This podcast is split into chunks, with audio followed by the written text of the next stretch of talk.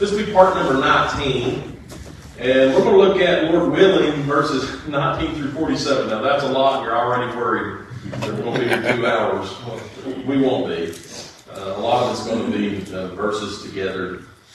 But uh, before we read, I'm going to read verse 19 and pray and then get into it. But before we do, I just want to remind you in our last study where we left off in verse 18, uh, we had looked at the first part of Stephen's uh, defense the defense of uh, he was defending himself against blasphemy uh, for several things. He they accused him of blaspheming against Moses and the temple and, and uh, the law and all this stuff. And so he's using this. We call it a sermon, which it is.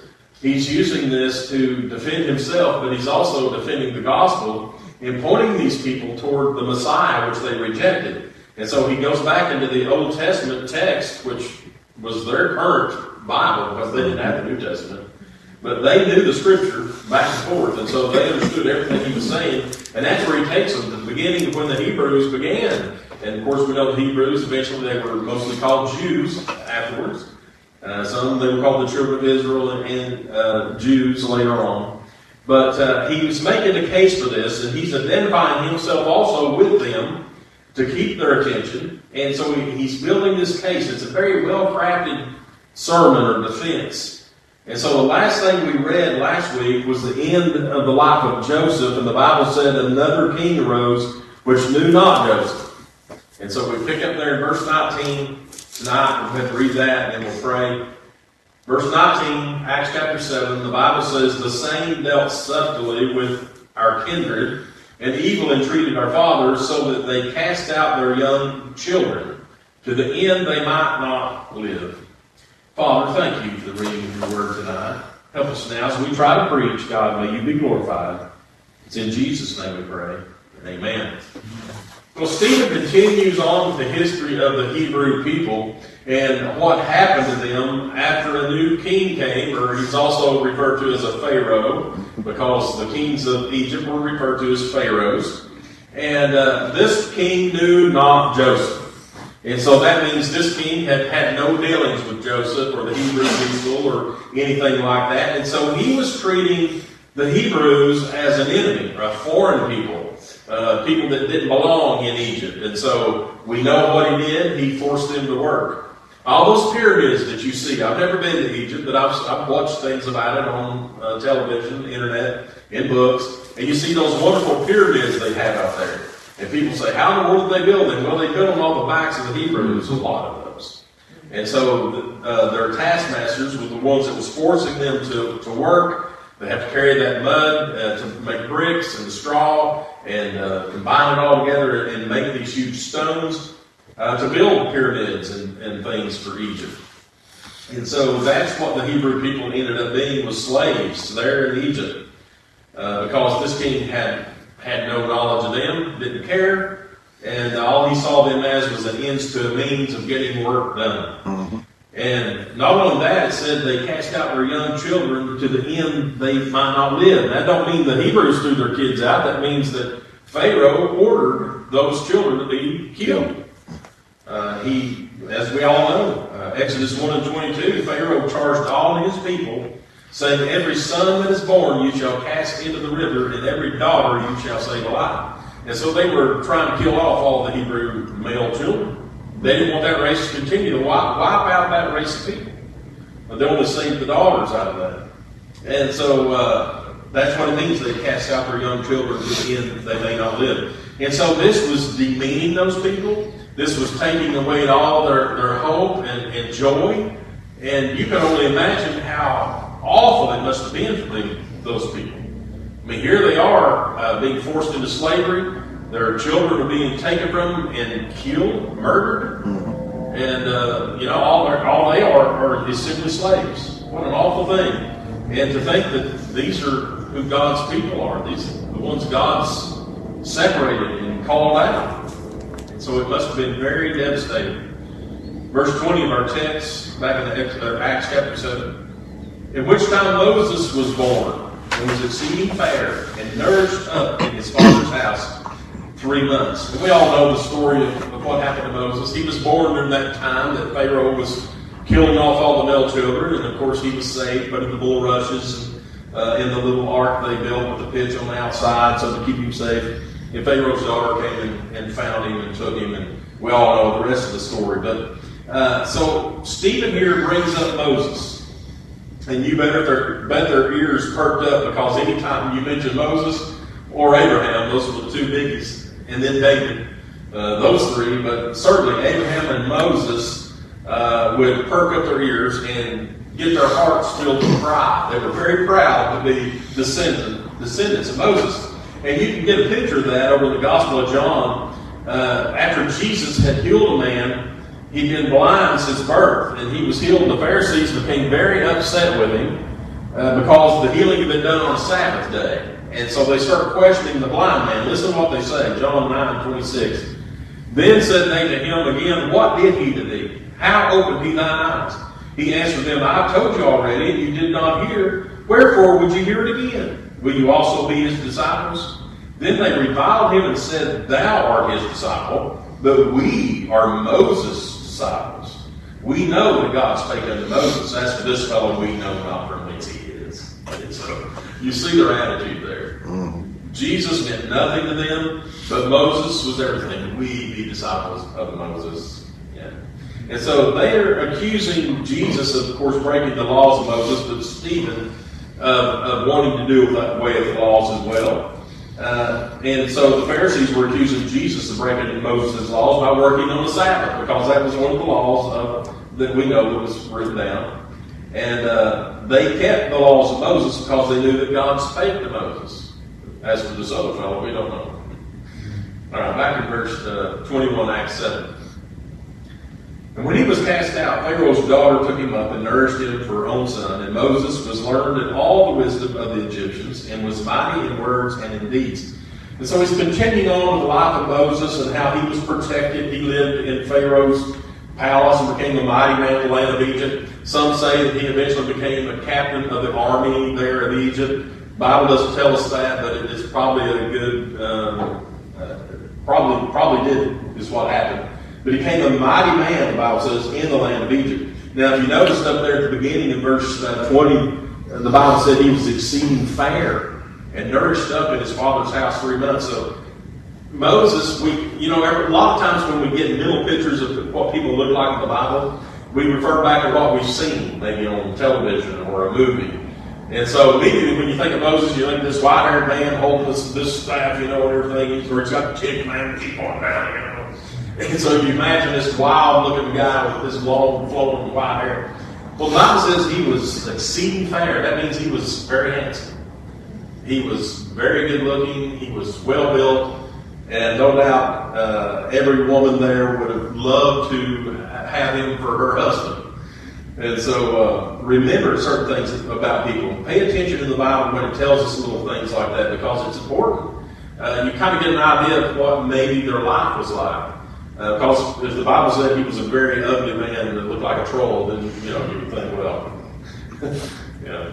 But uh, I, I, like to pull pull things like that out. Just uh, that's free.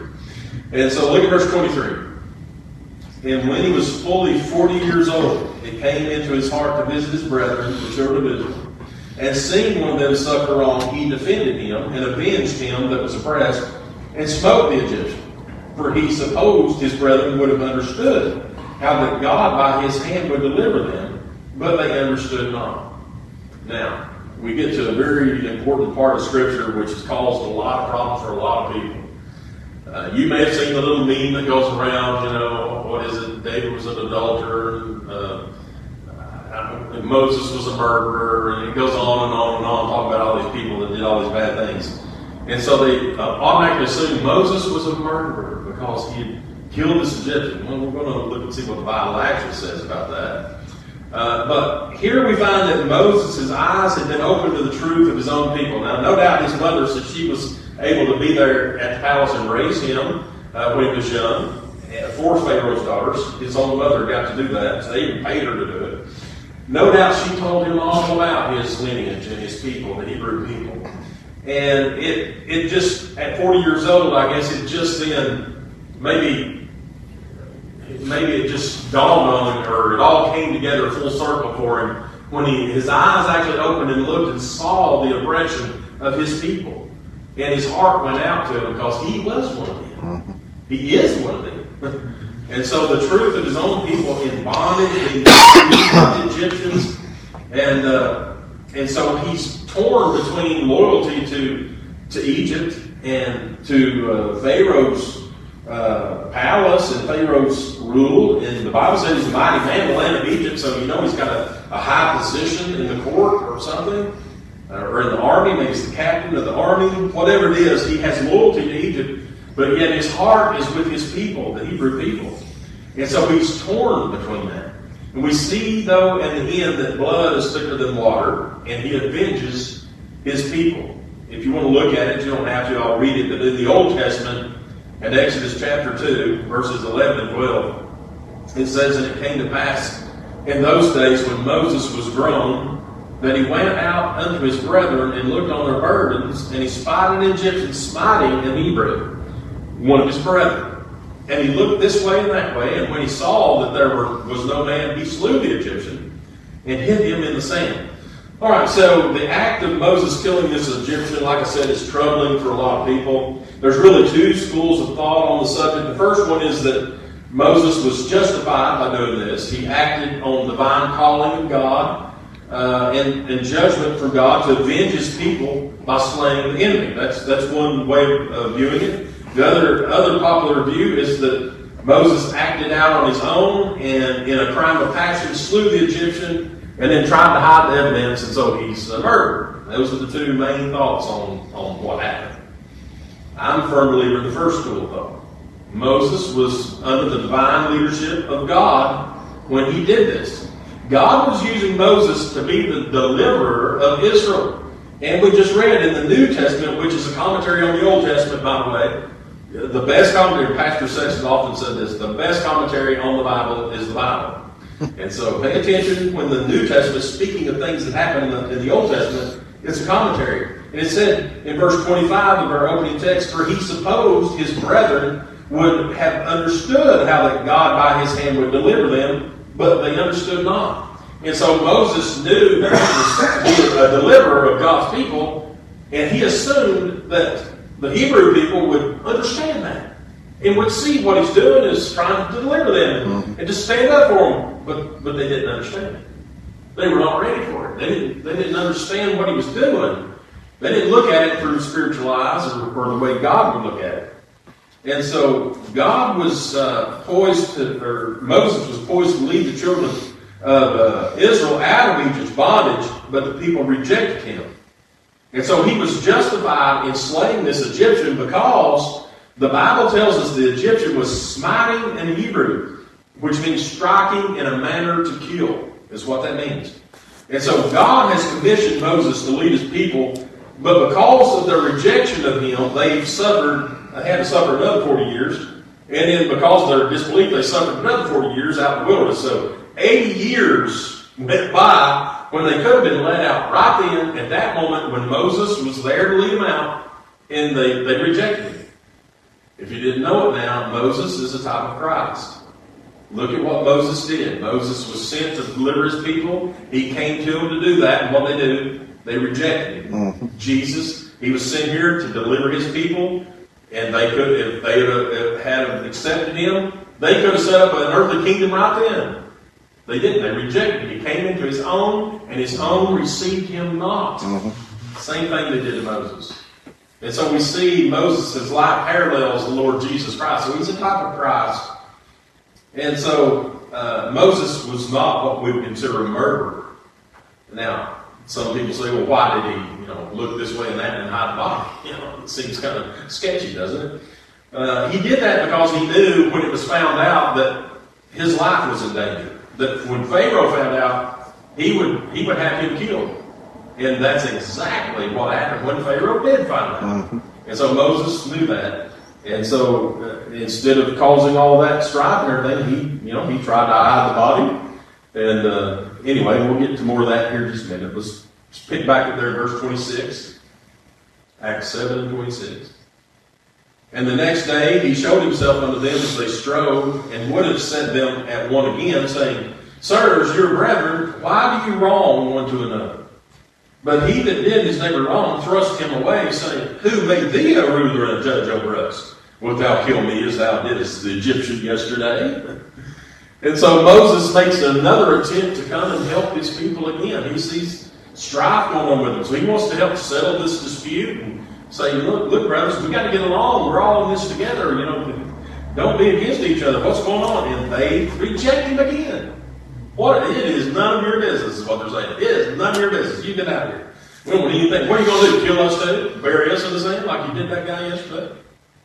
Now that was probably shocking to Moses to hear because he thought that no one knew. Mm. Um, so they rejected his counsel. And uh, verse 29 Then fled Moses at this saying and was estranged in the land of Midian, where he begat two sons. And so uh, Moses knew as soon as this news got out, if this man knew it, other people knew it. You know this guy's going to run his mouth, tell everybody he can, especially after Moses tried to intervene on his on his little wrestling match there. And so uh, Moses knows Pharaoh's going to come for his head, and so he flees. He runs. And so, verse 29, then fled Moses at this saying, as a stranger land of Midian, where he begat two sons. So, the long narrative of the life of Moses is holding the attention here of these, this council. Stephen is building this defense. And so he's telling all about how Moses fled from Egypt and he learned that uh, the killing of the Egyptian was not a secret and all this. And uh, he would have to flee because when Pharaoh found out he'd be in great trouble. And like I said, the Bible tells us, Exodus 2.15, now when Pharaoh heard this thing, he sought to slay Moses. But Moses fled from the face of Pharaoh and dwelt in the land of Midian, and he sat down by a well.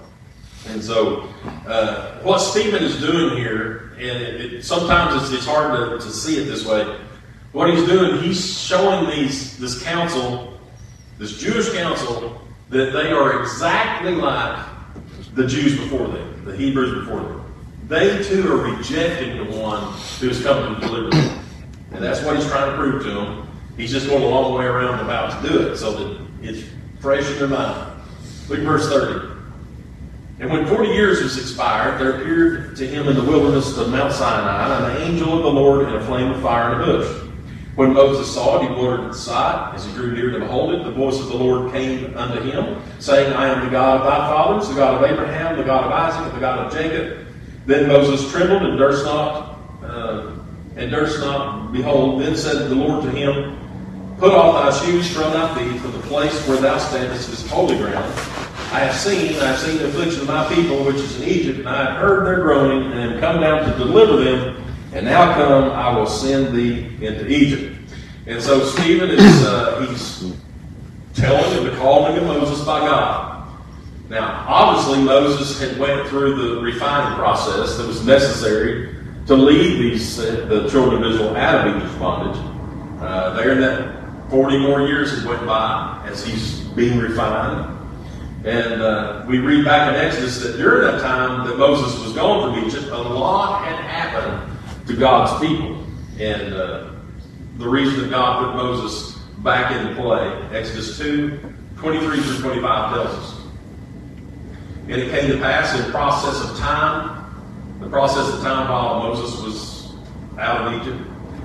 And the children of Israel sighed by reason of the bondage, and they cried, and their cry came up to God, and God remembered his covenant with Abraham, with Isaac, with Jacob. And God looked upon the children of Israel, and God had respect unto them.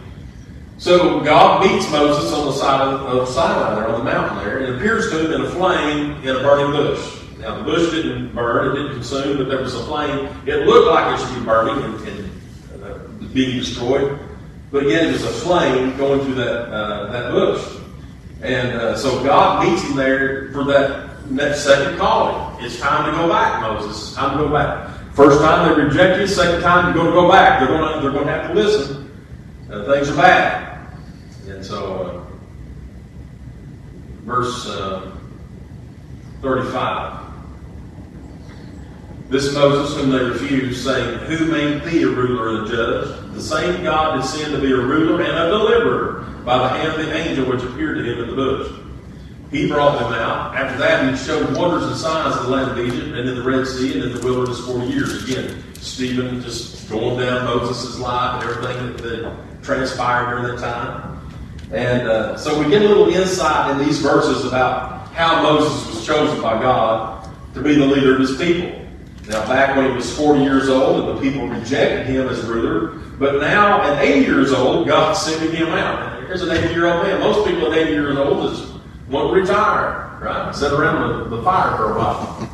Uh, whatever, drink coffee. That's what I want to do. But uh, at 80 years old, he sending him out to be a ruler and a deliverer of his people. I think that's further proof that God intended all along for Moses to lead the children of Israel, but the people were just not ready. And perhaps Moses needs more refining as well. Verse 37. This is that Moses which said unto the children of Israel, A prophet shall the Lord your God raise up unto you of your brethren like unto me, him shall you hear. Now he's getting very, very close to this is going to explode after this. I mean, it's not going to be long after this. He's pointing them toward Jesus, the Messiah. And he reminds them, this is the same Moses, remember, that told the people mm-hmm. that God's going to send another one, a Messiah. And he's going to be like unto Moses. So there we see the, the type, the Christ type right yep. there. How they parallel each other. And so Moses said, God's going to send another like unto me uh, to be the, the, the deliverer. Uh, prophet shall the Lord your God raise up unto you, of your brother like unto me, he shall ye hear.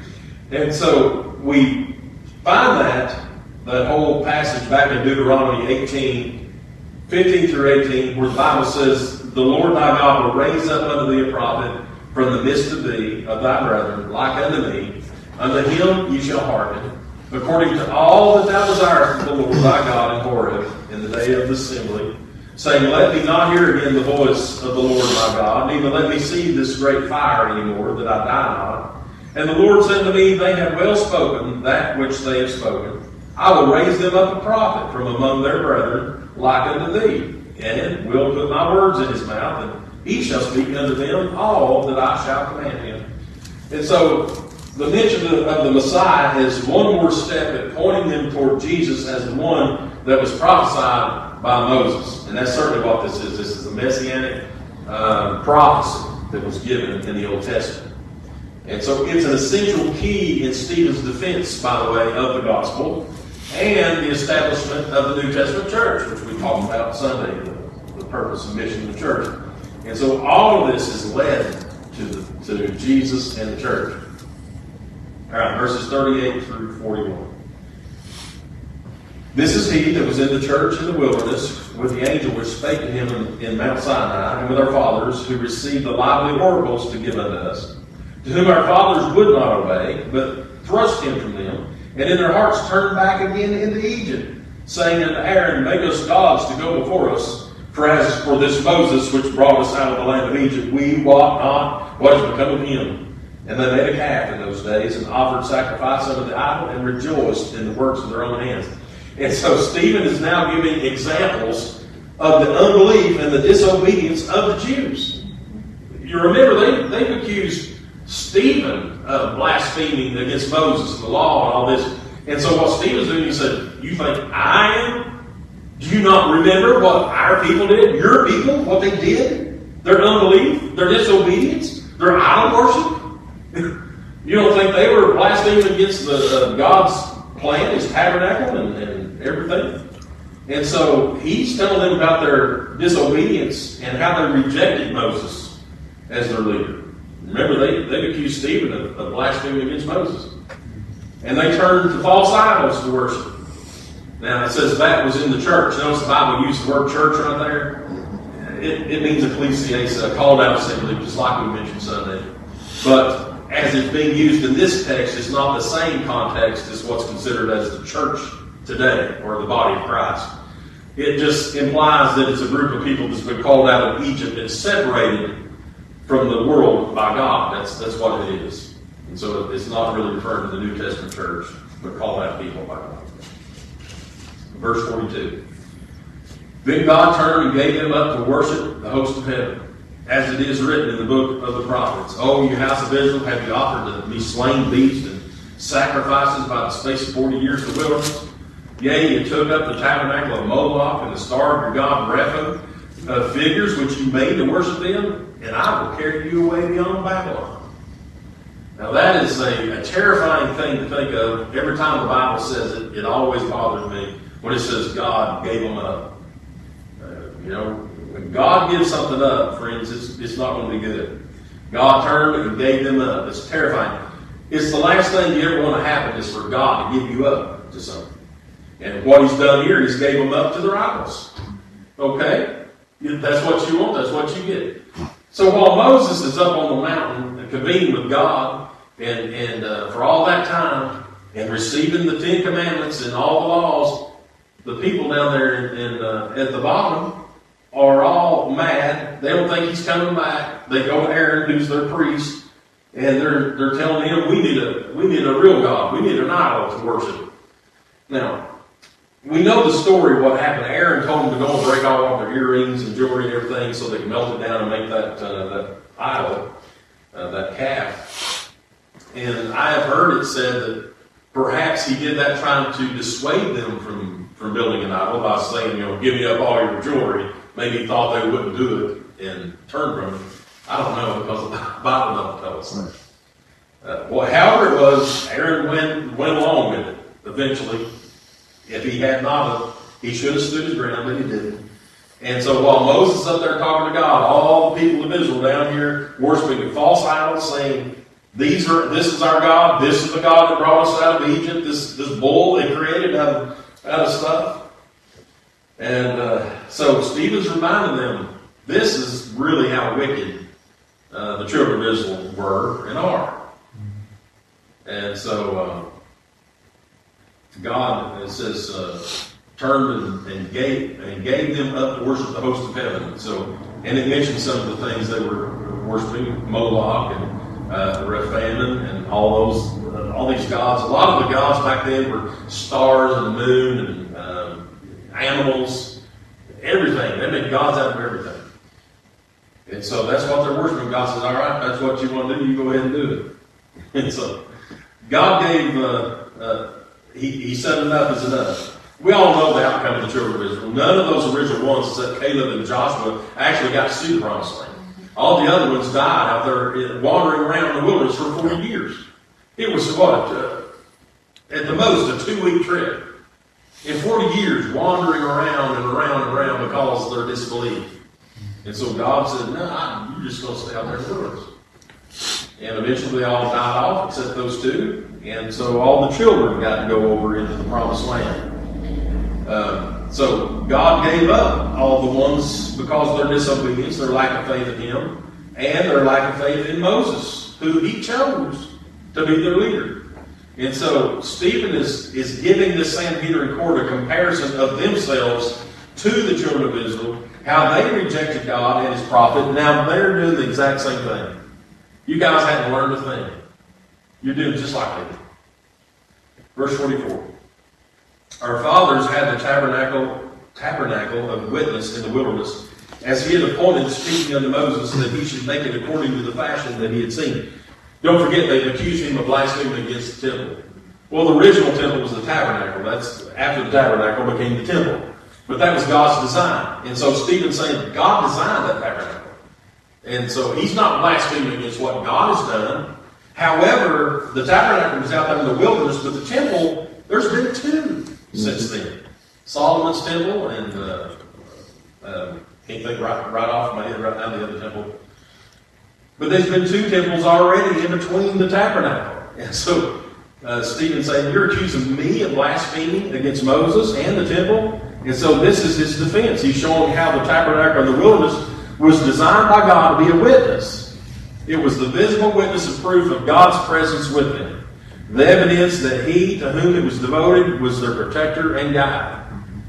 And so he's defending himself against the charge of blasphemy against the temple, showing that he did not mean any disrespect to the temple. Verse 45 which also our fathers that came after brought in with Jesus into the possession of the Gentiles, whom God drave out before the face of our fathers under the days of David, who found favor before God and desired to find a tabernacle for the God of Jacob, but Solomon built him an house. And so don't let that uh, the name of Jesus uh, throw you off right there. It's the Greek rendering of the name Joshua in this case. Uh, the Bible uses that same um, Jehovah is salvation, um, Jesus, in, in several variations in the Bible. One is Jesus, which we know is the Son of God. Uh, and then Joshua, the captain of the Israelites, the one who took over after Moses, his successor. And it comes from the Hebrew word uh, Yehoshua, Yehoshua. And so it is rendered in Greek and then translated into English, it comes out as Jesus. So uh, it's not a, a, mistake in your Bible. Some people claim there's a mistake in the Bible because that's what Jesus did. There was a lot of people called Jesus, uh, not just uh, Jesus Christ. Um, there's others too. Jesus, surname Justus, the Bible talks about, and uh, son of Eleazar, his, his name is the same. Eo, uh, Yosei, or Yosei. Same, same word we get Joe. But the important thing to remember here is the name Jesus was very common in Hebrew, and he's referring to Joshua in this text right here.